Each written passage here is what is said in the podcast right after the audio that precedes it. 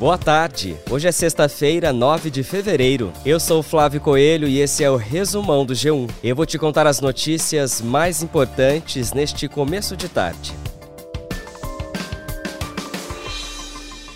O presidente do PL, Valdemar Costa Neto, vai passar hoje por audiência de custódia. Ele foi preso ontem em flagrante durante a operação da Polícia Federal. Além de estar com uma arma com registro vencido em nome de outra pessoa, Valdemar foi preso porque tinha em casa uma pepita de ouro de origem do garimpo. Valdemar não apresentou a documentação da pepita. O material apreendido passou por uma perícia da PF e, segundo o laudo, a pepita tem 39 gramas de ouro com 91% de pureza. Ela foi avaliada em 11 mil reais. Além de Valdemar, deverão ser ouvidos Felipe Martins, ex-assessor especial de Jair Bolsonaro, e os militares Marcelo Câmara, coronel da reserva do Exército, citado em investigações como a dos presentes oficiais vendidos pela gestão Bolsonaro e a das supostas fraudes dos cartões de vacina da família Bolsonaro, e Rafael Martins, major das Forças Especiais do Exército.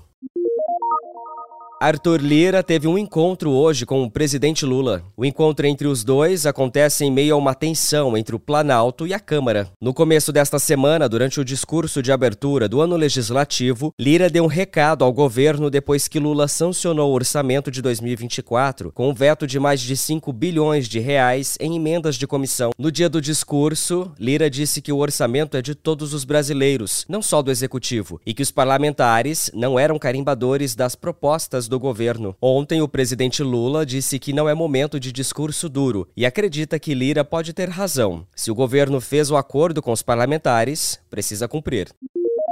O SUS começou a vacinar hoje crianças contra a dengue. O Distrito Federal é o local com maior incidência da doença no país. Segundo o Ministério da Saúde, o Brasil está perto de atingir a marca de 4 milhões de casos da doença neste ano. Até agora, 53 mortes foram confirmadas. O Brasil é o primeiro país do mundo a oferecer o imunizante na rede pública, mas enfrenta o desafio da baixa quantidade de doses. No G1 você encontra a lista de cidades que vão receber a vacina contra a dengue.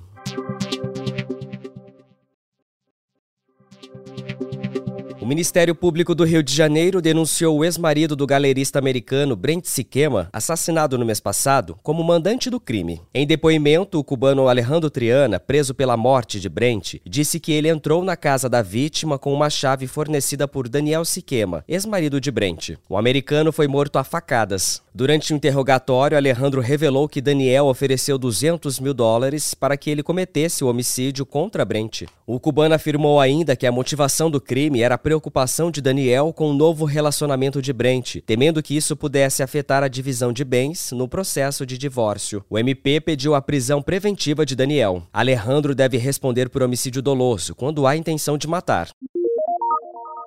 Mais de 3 milhões de veículos devem deixar a cidade de São Paulo para o feriadão de carnaval e movimentar as rodovias do estado. A previsão no sistema Anchieta Imigrantes é de que aproximadamente 515 mil veículos desçam a serra em direção às praias da Baixada Santista. Cerca de um milhão de veículos circularão no sistema Anguera Bandeirantes no sentido interior. As concessionárias responsáveis pelas estradas vão monitorar os trechos com policiamento, ambulâncias e guinchos. Se inscreva no canal de de notícias do G1 pelo WhatsApp e receba as notícias de carnaval no seu celular.